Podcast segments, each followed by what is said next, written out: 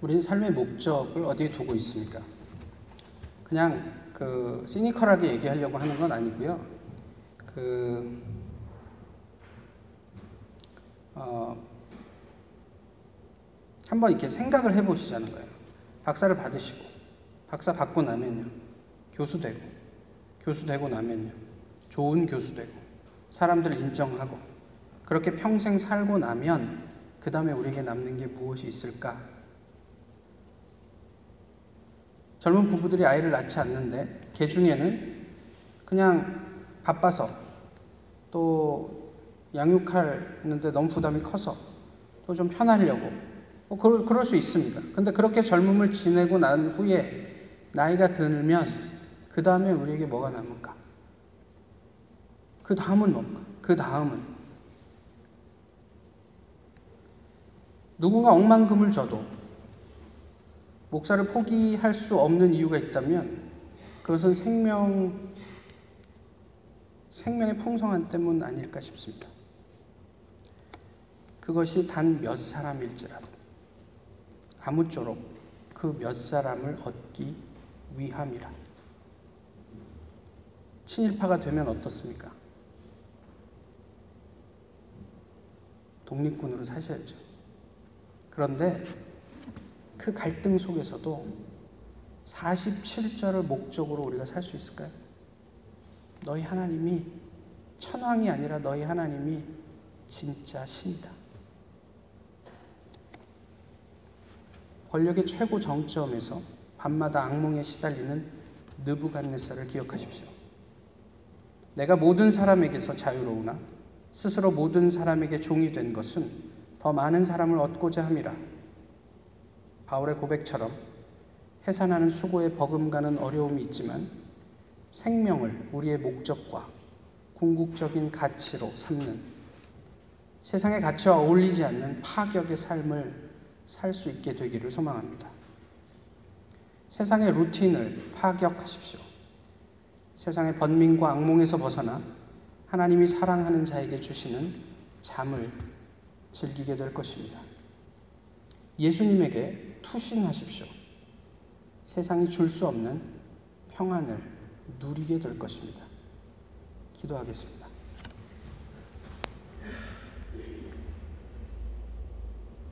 귀하신 주님, 오늘 저희 이 자리에서 이렇게 하나님을 예배합니다. 세상을 파격해 들어오셨던 하나님, 또 이 세상 가운데 사시면서 우리들의 문화를 파격하셨던 예수 그리스도, 또 오늘도 여전히 우리의 영혼 속에 파격해 들어오시는 성령님과 더불어 저희 또한 이 세상을 파격하는 주님의 백성들이 되기를 소망합니다. 저희의 삶을 통해 하나님의 복음이 전해지게 하시고 저희의 삶의 모습을 목격하는 사람들이 하나님이 참된 주인이심을 고백할 수 있게 하옵소서. 예수 그리스도의 이름으로 기도하옵나이다. 아멘.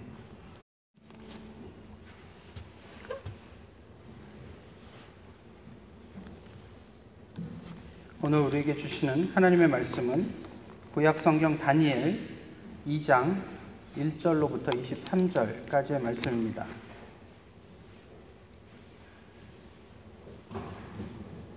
구약 성경 다니엘서 2장 1절로부터 23절까지의 말씀입니다. 이제 하나님의 말씀을 봉독하겠습니다. 느부갓네살이 다스린 지 2년이 되는 해에 느부갓네살이 꿈을 꾸고 그로 말미암아 마음이 번민하여 잠을 이루지 못한지라. 왕이 그의 꿈을 자기에게 알려주도록 박수와 술객과 점쟁이와 갈대아 출사를 부르라 말하매 그들이 들어가서 왕의 앞에 선지라. 왕이 그들에게 이르되 내가 꿈을 꾸고 그 꿈을 알고자 하여 마음이 번민하도다 하니 갈대아 술사들이 아람 말로 왕에게 말하되 왕이여 만수무강하옵소서 왕께서 그 꿈을 종들에게 이르시면 우리가 해석하여 드리겠나이다 하는지라. 왕이 갈대아인들에게 대답하여 이르되 내가 명령을 내렸나니 너희가 만일 꿈과 그 해석을 내게 알게 하지 아니하면 너희 몸을 쪼갤 것이며 너희의 집을 거름더미로 만들 것이요. 너희가 만일 꿈과 그 해석을 보이면 너희가 선물과 상과 큰 영광을 내게서 얻으리라. 그런즉 꿈과 그 해석을 내게 보이라 하니 그들이 다시 대답하여 이르되 원하건대 왕은 꿈을 종들에게 이루소서. 그리하시면 우리가 해석하여 드리겠나이다 하니 왕이 대답하여 이르되 내가 분명히 아노라. 너희가 나의 명령이 내렸음을 보았으므로 시간을 지연하려 함이로다. 너희가 만일 이 꿈을 내게 알게 하지 아니하면 너희를 처치할 법이 오직 하나이니 이는 너희가 거짓말과 망령된 말을 내 앞에서 꾸며 말하여 때가 변하기를 기다리려 함이라 이제 그 꿈을 내게 알게 하라 그리하면 너희가 그 해석도 보일 줄을 내가 알리라 하더라 갈대아인들이 왕 앞에 대답하여 이르되 세상에는 왕의 그 일을 보일 자가 한 사람도 없으므로 어떤 크고 권력 있는 왕이라도 이런 것으로 박수에게나 술객에게나 갈대아인들에게 물은 자가 없었나이다. 왕께서 물으신 것은 어려운 일이라 육체와 함께 살지 아니하는 신들 외에는 왕 앞에 그것을 보일 자가 없나이다 한지라. 왕이 이로 말미암아 진노하고 통분하여 바벨론의 모든 지혜자들을 다 죽이라 명령하니라. 왕의 명령이 내려짐에 지혜자들은 죽게 되었고 다니엘과 그의 친구들도 죽이려고 찾았더라.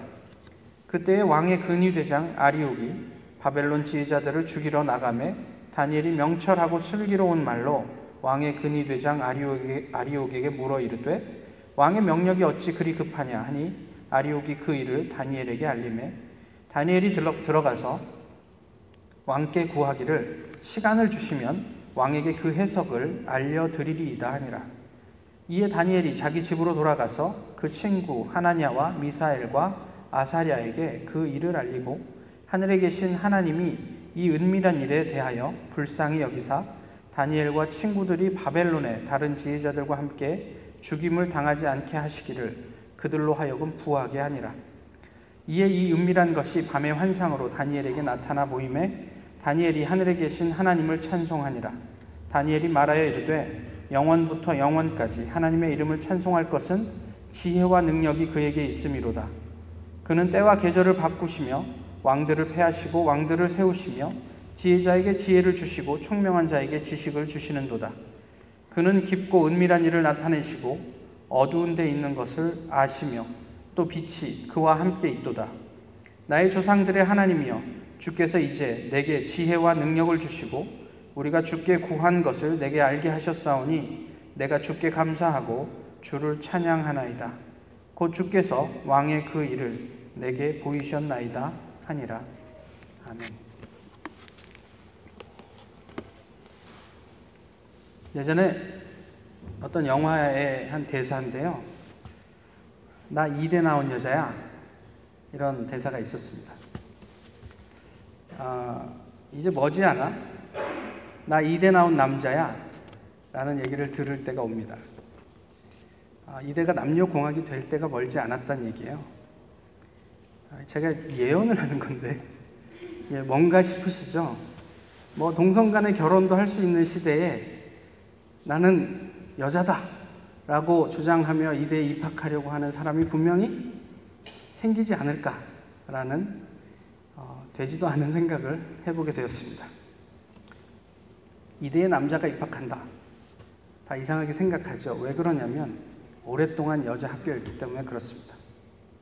근데 그것을 깨는 것을 파격이라고 합니다. 그죠? 뭐 대단히 그, 그 예, 단어가 주는 파열음 때문에 좀 강력하게 들리긴 하지만 그냥 우리가 늘상 편안하게 생각하고 있는 격식을 넘어선다라는 그런 의미로서의 파격입니다. 제가 개인적으로 좀 어려운 일이긴 합니다. 몸에 받지 않아서요. 근데 어, 술을 좀 마셔볼까? 이건 또 무슨 소린가 싶으신가요? 제가 게이가 한번 되어보면 어떻습니까? 말도 안 됩니까? 고린도전서 9장 20절 이하를 어떻게 이해하시고 읽으시는지 한번 들어보시죠. 유대인들에게 내가 유대인과 같이 된 것은 유대인들을 얻고자 하며 율법 아래에 있는 자들에게 내가 율법 아래에 있지 아니하나 율법 아래에 있는 자 같이 된 것은 율법 아래에 있는 자들을 얻고자 하며 율법 없는 자에게는 내가 하나님께는 율법 없는 자가 아니요 도리어 그리스도의 율법 아래에 있는 자이나 율법 없는 자와 같이 된 것은 율법 없는 자들을 얻고자 함이라 약한 자들에게 내가 약한 자와 같이 된 것은 약한 자들을 얻고자 하며 내가 여러 사람에게 여러 모습이 된 것은 아무쪼록 몇 사람이라도 구원하고자 함이니 내가 복음을 위하여 모든 것을 행함은 복음에 참여하고자 함이라. 예수님의 삶이 그러했었습니다. 그런 것처럼 신앙인의 삶은 소위 말해서 파격, 이것을 전제하고 있습니다. 오늘 본문을 보시면 상당히 그 목사에게는 좀 부담스러운 본문입니다. 그런데 좀 더 생각하면 개인적으로는요, 이건 모든 그리스도인들에게 부담이 되는 아, 이야기이기도 하다 생각이 됩니다. 우리가 신앙인으로서 오늘 본문을 대할 때 가지게 되는 부담이 무엇이냐면 신적인 권위예요. 그래서 어, 한국은 이, 이 전통적인 종교가 아주 깊이 뿌리 내리고 있고 그 위에 기독교가 들어가서요. 교회에서도 어, 새끼 목사는 원하지 않습니다. 그러니까 부목사보다 담임 목사님이 오셔서 기도해 주는 것을 더 좋아합니다. 이게 어, 좀 안타까운 일이긴 하지만 어쨌든 그렇습니다. 그래서 목사가 좀 사람들의 마음을 좀 꿰뚫어 볼 수도 있어야 되고 특별히 영적인 어떤 은사들이 있어서 그런 필요한 그런 뭐 기적 이런 것들을 좀 보여줄 수 있어야 한다라는 기대가 있는 거예요. 그런데 오늘 본문이 과연 그런 이야기들을 하고 있는가라는 부분에 있어서는 저희가 좀 본문을 좀 더 생각해 볼 여지가 있습니다. 이런 생각을 한번 해보시죠. 지금 그 미국인 원비어가 풀려나서 미국에서 이제 사망을 했고요. 그 다음에 그러고 얼마 안 있어서 한국계 미국인이에요. 김상덕 교수님이 북한에 억류돼 있습니다. 그런데 그 만약에 만약에 우리 그 이상준 집사님이 평양과학기술대학교 수업이 아니라 그 김상덕 교수의 구명을 위해서 북한에 들어가겠다. 그러시지 않을 거라고 생각하는데 만약에 그런다면 뭐라고 말씀하시겠습니까? 뭐 이상준 집사님은 뭐 남이니까 상관없어 뭐 이렇게 생각하시겠습니까? 만약에 우리 자녀가 자녀가 북한에 있는 어, 그런 사람들을 위해서 내가 일을 해야겠다. 구명을 해야겠다. 그러고 북한에 가겠다고 얘기하면 무슨 얘기를 하시겠어요? 북한이 아니라 선교지에만 간다고 해도 말리시지 않겠습니까? 근데 하물며 북한에 들어간다 그러면 말리시지 않겠어요? 자녀들의 이름을 이제부터는 데니엘로 짓지 마십시오. 행여나 사자굴에 들어가겠다고 덤빌까 염려됩니다. 그런데 오늘 본문이 이야기하는 것은 이런 어떤 신앙적인 영웅 행위 이런 것들과 관련된 내용들이 아닌 것 같아요. 고대 근동을 제패했던 느부갓네살 왕의 악몽에 대한 이야기로 오늘 본문은 시작을 합니다. 1절에서 꿈을 꾸었다 이렇게 얘기하는 것을 히브리어에서는 복수로 이야기를 해요. 무슨 이야기냐면 한 번 꾼 꿈이 아니에요. 잠 잘 때마다 악몽에 시달리는 거예요. 이게 한 번 꾼 꿈이면 에이 그냥 개꿈 꿨네 그러고 무시하면 되는데요. 내일도 꾸고 모레도 꾸고 어제도 꾸고 그제도 꿨어요. 근데 뭔가 의미가 있을 것 같은 내 마음에는 불길한데 정확한 의미는 내가 잘 모르겠는 그런 꿈을 꾼 거예요. 그래서 이 의미를 너무너무 알고 싶은 거죠. 통상은 당시의 어떤 그런 문화 속에서는요, 이런 꿈을 꾸면 사람들이랑 나누고 그것이 그 국가의 미래를 결정하는 약간의 어떤 그런, 그런 그 도구가 됩니다. 그런데 이게 너무 이제 느부갓네살 왕 입장에서는 좀 특별한 경험이었던 모양이에요. 그래서 이 꿈을 이야기해 주고 싶지 않았던 거죠. 그리고 네 부류의 사람들을 부릅니다. 그게 이제 본문 2절에 있습니다. 그 부류의 사람들이 무엇인지 뭐 저희가 지금 알아서 무엇 하겠습니까만은 좀 쉽게 얘기를 하면 이 꿈을 너무 해석하고 싶으니까 목사도 부릅니다. 그 다음에 절에서 신임도 불러요. 그리고 천주교회 신부도 부르고 뭐 랍비도 부르고 하여간 종교 지도자들 내가 아는 사람을 다 불러 모으는 거예요. 그리고 내가 뭔가 불길한 꿈을 꿨는데 너희가 그 꿈의 내용과 그 꿈을 해석할 수 있겠느냐라고 묻는 거죠. 만약에 못 맞추면 다 죽여버리겠다. 이렇게 얘기해요. 세상에 이런 폭군이 없어요. 당시 문화 속에서라고 해도 온 나라의 지혜자들을 다 죽이겠다? 어떻게 이런 결정을 할 수가 있죠? 과연 느부갓네살이 경험한 그 꿈의 내용이 무엇이었기에 이 사람이 이렇게 극단적인 아주 파격적인 이야기를 했을까요? 정치적으로 세계를 제패한 임금이 가장 편안해야 하고 안식을 누려야 할 자리에서 자신조차도 지켜낼 수 없는 한없이 연약한 모습을 보게 됩니다. 명나라에서 청나라에 이르기까지 황제가 살고 있었던 곳이 어딘지 아세요? 자금성. 근데 자금성에는 나무가 한 그루도 없습니다. 왜 그런지 아십니까? 자객을 두려워했던 누군가가 그곳에 나무를 심지 말라고 해서 나무가 하나도 없다고 해요. 황제가 거하던 곳에 근원적인 두려움 때문에 그 나무 한 그루조차도 심을 수 없는 그런 황량한 성이 되어버리는 거죠. 이 당대 최고의 석학들과 이 두려움에 직면한 느부갓넬 사이에서 이게 이제 논쟁이 됩니다. 꿈의 내용을 말해주지도 않고 어떻게 그것을 해석하라고 그러냐? 느부갓네살 왕은 그 사람들의 말을 믿지 못합니다. 내가 만약에 그 내용을 말해주면 너희가 그냥 대충 그냥 뭐 이런저런 말로 나한테 둘러댈 수 있을 거라고 나는 생각을 한다. 너희가 정말로 지혜자라면, 너희가 정말로 영험한 사람이라면 스스로 너희가 나에게 얘기했던 것처럼 신적인 위탁을 받아서 이런 일들을 행하는 사람이라면 나에게 꿈의 내용과 해석을 알게 하라. 그때 이 사람들이 마지막에 뭐라고 이야기를 합니까? 육체와 함께 살지 아니하는 신만이 가능한 요구를 왕이 하십니다. 이렇게 얘기해요. 그러면서 자기들 스스로를 나는 신하고 아무 상관이 없는 사람이었다라고 이야기를 하는 거죠. 그래서 왕이 너무 화가 나갔고요. 그, 그 자기 근위 대장 아리옥을 이제 보내서 이제 하나씩 죽여라 이렇게 명령을 내립니다. 사람들이 제거되기 시작합니다. 사실 이 왕의 명령은 지금 생각하면 정당하지가 않아요. 자기가 꾼 꿈을 해석하지 못한다고, 아니, 알게 하지 못한다고 사람들 다 죽여요. 소위 말해 교수들을 다 죽여요. 그러면 어떻게 해야 됩니까? 데모해야죠. 옳지 않은 요구에 어, 지식인들이 나서서 이거는 옳지 않습니다라고 데모해야죠. 발포 명령을 해도 그 앞에서 버텨내야죠. 근데 누구도 그러지 못했던 것 같아요.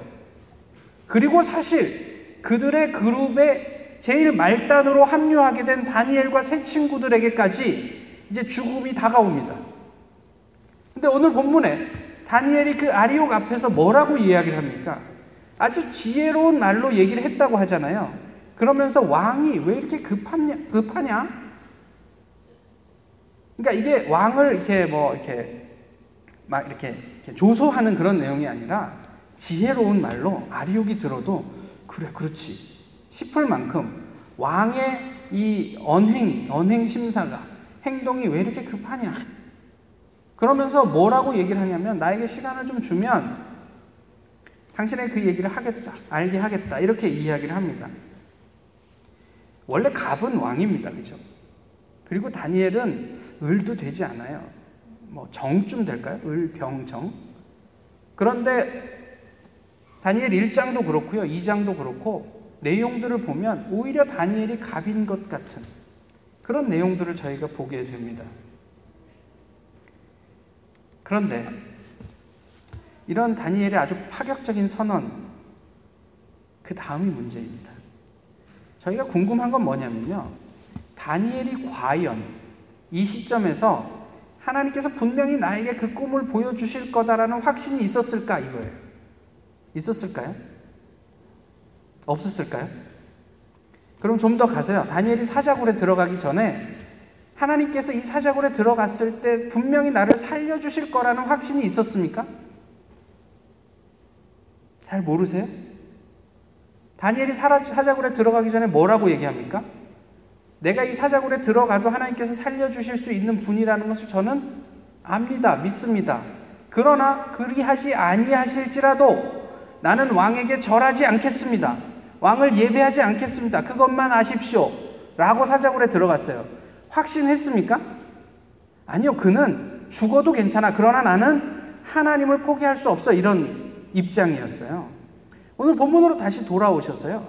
다니엘이 왕에게 감히 내가 시간을 좀 주시면 알게 해 드리겠습니다라고 얘기했지만 그렇게 물러나와서 한 행동들을 보세요. 먼저 자기 아주 가장 친한 친구들 셋을 부릅니다. 야, 이런 일이 있었어. 큰일 났어. 우리 기도해야 돼. 같이 기도하자. 그리고 각자 기도하기 시작합니다. 그런데 하나님의 응답이 빨리 왔어요. 다니엘이 그, 그 왕이 꾼 꿈의 환상을 보고 기뻐서 뭐라고 얘기했냐면, 아, 이제 살았다. 이렇게 얘기해요.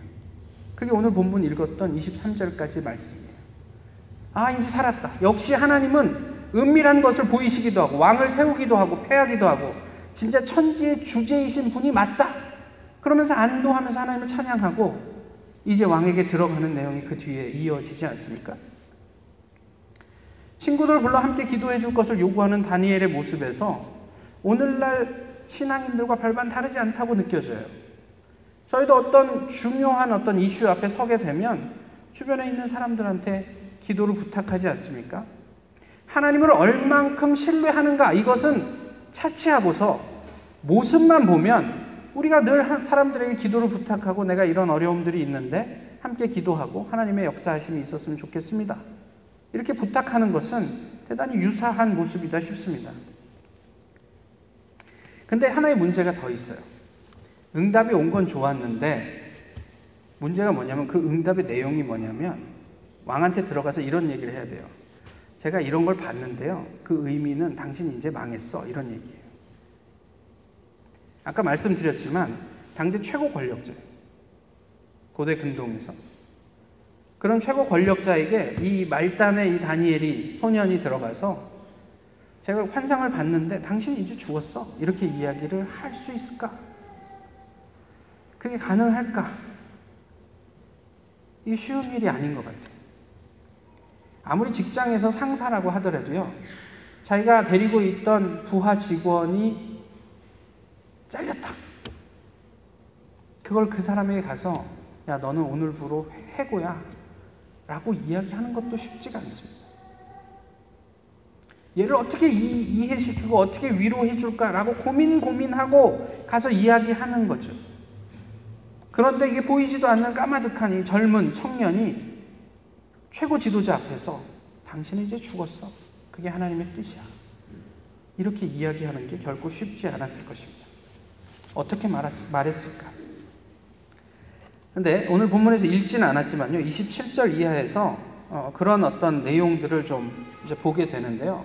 뭐라고 다니엘이 임금에게 접근을 하냐면 사실 내가 본 것은 내 능력이 뛰어나서 보게 된 것이 아닙니다. 내가 믿는 하나님께서 나에게 보여주신 것입니다. 그 하나님께서 임금인 당신에게 이 나라의 미래를 말씀하고 싶으셔서 꿈으로 환상으로 보게 하신 것입니다. 이제 내가 그 의미를 말씀드리겠습니다. 이렇게 얘기를 한 거죠. 아마도 기도를 통해서 다니엘은 하나님께서 무엇을 원하시는지 알게 되지 않았을까 싶어요. 내가 죽어도 이 사람에게 하나님을 보여주고 싶다. 이런 마음이 있지 않았을까 싶어요. 그리고 이 왕이 종국에 뭐라고 고백을 합니까? 47절에 네 하나님은 정말 참 신이구나. 여러 신들의 한 명이 아니라 진짜 네가 믿는 하나님이 진짜 신이구나. 라는 고백을 느부갓네살로부터 듣게 합니다. 이 경험이 다윗에게 다니엘에게 어떤 경험이었을까요? 이 경험. 하나님을 알지 못하는 그 느부갓네살 왕이 네가 믿는 하나님이 참이다. 진리다. 지난 주간에 뭐 작년까지는 잠잠했었지만요. 청년들 안에서 그런 어떤 의견들이 있어갖고 어, 기숙사 무브인데이 때도 뭔가 좀 해보자.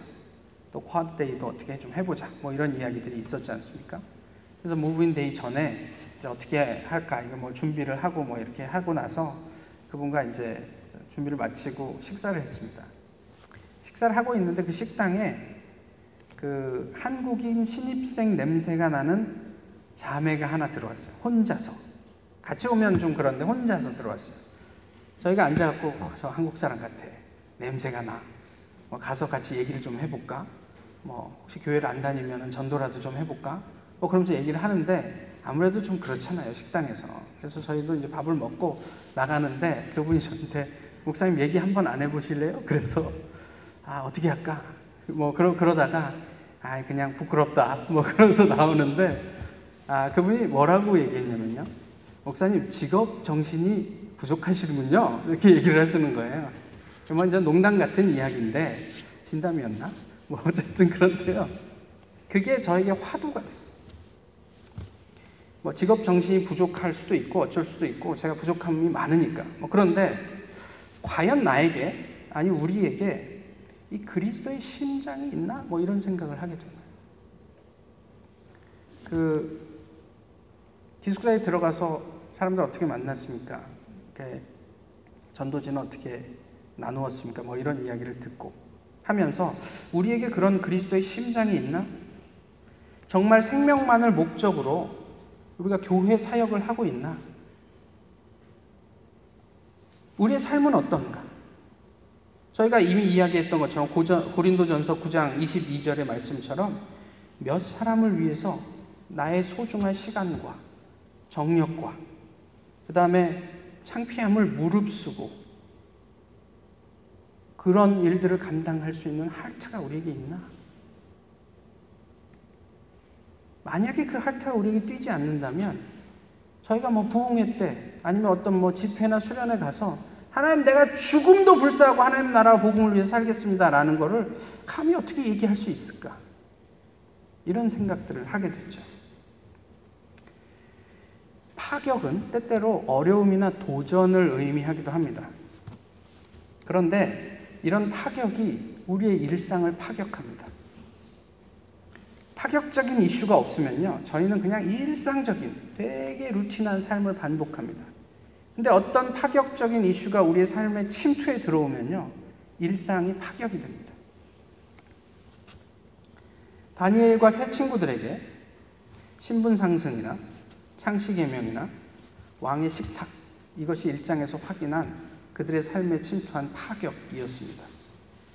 그 앞에서 그들, 그들의 파격적인 돌파는 그들로 하여금 하나님을 더 친밀하게 경험할 수 있도록 도와주었습니다.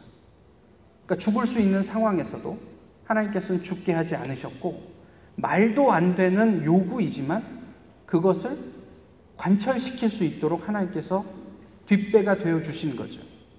그것을 하나님의 역사로 경험하느냐 그렇지 않느냐는 그들의 영적인 민감함의 문제라고 치더라도 어쨌든 이 친구들 다니엘과 새 친구들은 그런 하나님을 경험했습니다. 그런데 그 경험이 오늘 본문에 등장하는 또 다른 파격을 파격적으로 돌파하게 하는 계기가 되는 거죠. 히브리서 11장에 믿음은 보지 못하는 것들의 증거라고 되어 있습니다. 눈에 보이는 것을 누가 믿습니까? 보이는데. 보이지 않는 하나님을 믿는 것이 그래서 믿음 아닙니까? 하나님께서 나를 죽이실지 살리실지 모르지만 그럼에도 불구하고 하나님께서 해법을 내실 거라고 하나님에게 투신하는 것이 믿음이죠. 내가 이 자리에서 죽을 수도 있습니다. 아리옥의 칼을 맞아서 죽을 수도 있습니다. 그렇지만 하나님께서 나에게 보이실 거야. 아니, 나는 느부갓네살에게 하나님을 보여주고 싶어. 라는 그의 투신에 하나님이 혹시 응답하신 건 아닐까 싶은 거예요.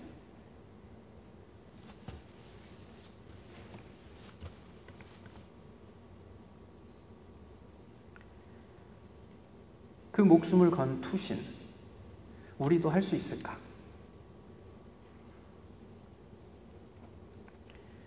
근데 그 이전에 저희가 꼭 해야 할 일이 이것입니다. 과거의 파격적인 경험을 일상 속에 묻어버리지 마셔야 돼요. 과거의 하나님 경험의 감격을 잊지 마시란 말이에요. 저희 교회의 파격적인 경험이 무엇이 있습니까? 잘 생각이 안 나십니까?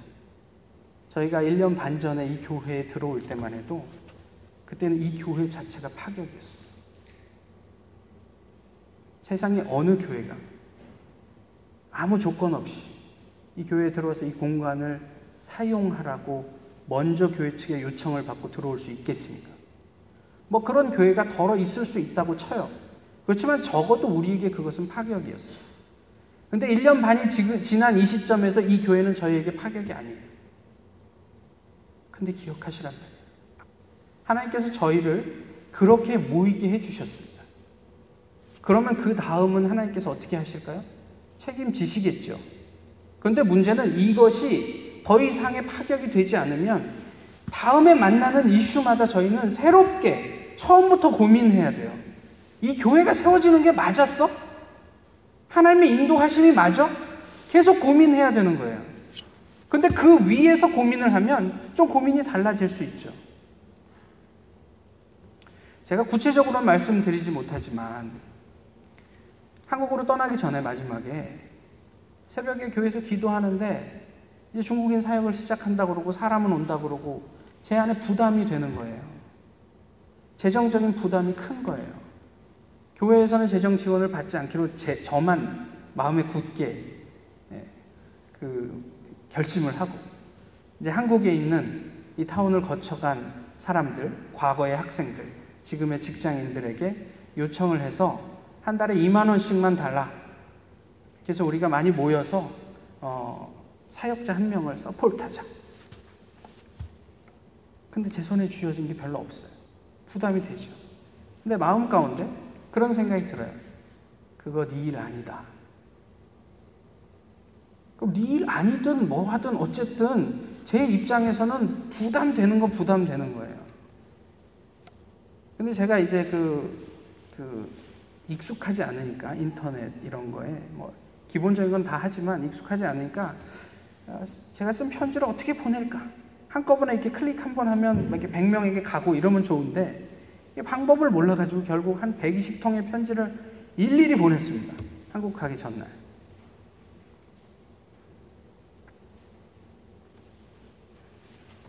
하고 갔다 왔는데요. 어, 여러분 생각하는 것보다 훨씬 더 많은 돈이 통장에 들어갔어요. 이게 돈이 들어온 것 자체가 중요한 게 아니고, you see, told you, 이렇게 경험이 되는 거죠. 제가 지난번에 한 30만 불 상당의 도네이션을 받았다. 설교 때 말씀을 드렸지만 잘 안 믿으시더라고요. We will see. 가까운 미래에 보시게 될 겁니다. 그게 무슨 의미였는지. 순간순간 하나님께서 우리에게 파격해 들어오시는 그 경험들이 있어야 저희가 계속 그 위에 하나님의 나라를 세워갈 수 있지 않겠습니까? 액수를 보십니까? 그러면 그것이 아무것도 아니라는 것을 곧 확인하시게 될 겁니다. 그러나 그 가운데 거하시는 하나님을 보면 앞으로 직면하게 될 도전 앞에 우리는 또 한 번 하나님을 선택할 수 있게 될 것입니다. 중요한 것은요, 그러한 우리의 파격적인 삶을 느부갓네살이 보고 있다라는 사실이에요. 우리가 그 파격적인 삶이 있었다고 기적적인 어떤 역사가 있었다고 와 자랑하고 이게 중요한 게 아니고 그런 것을 느부갓네살이 보고 있다라는 게 훨씬 더 중요합니다. 그리스도의 흔적을 몸에 지니고 그분의 심장으로 사는 사람들의 삶을 통해 우리 주변의 사람들은 천지 주제이신 하나님을 고백하게 될 것이다. 이 오늘 본문의 이야기예요.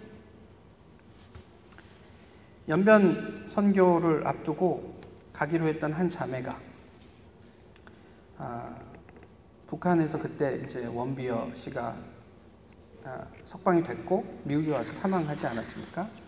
그것에 부담을 느꼈던 부모님이 중국조차도 못 간다. 그래갖고 못 갔어요. 반면에 이상준 집사님은 주변에 많은 걱정에도 불구하고 제가 또 갈 줄은 몰랐어요, 저도.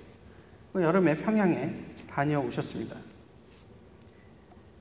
누군가에게는 자연스럽고 다른 누군가에게는 아, 파격적인 어, 이해. 그 파격의 이야기를 잠시 좀 들어보실까요? 우리 이상주 집사님 잠깐 나오셔서 평양 이야기를 아시잖아요. 짧게 전해 주시겠습니다.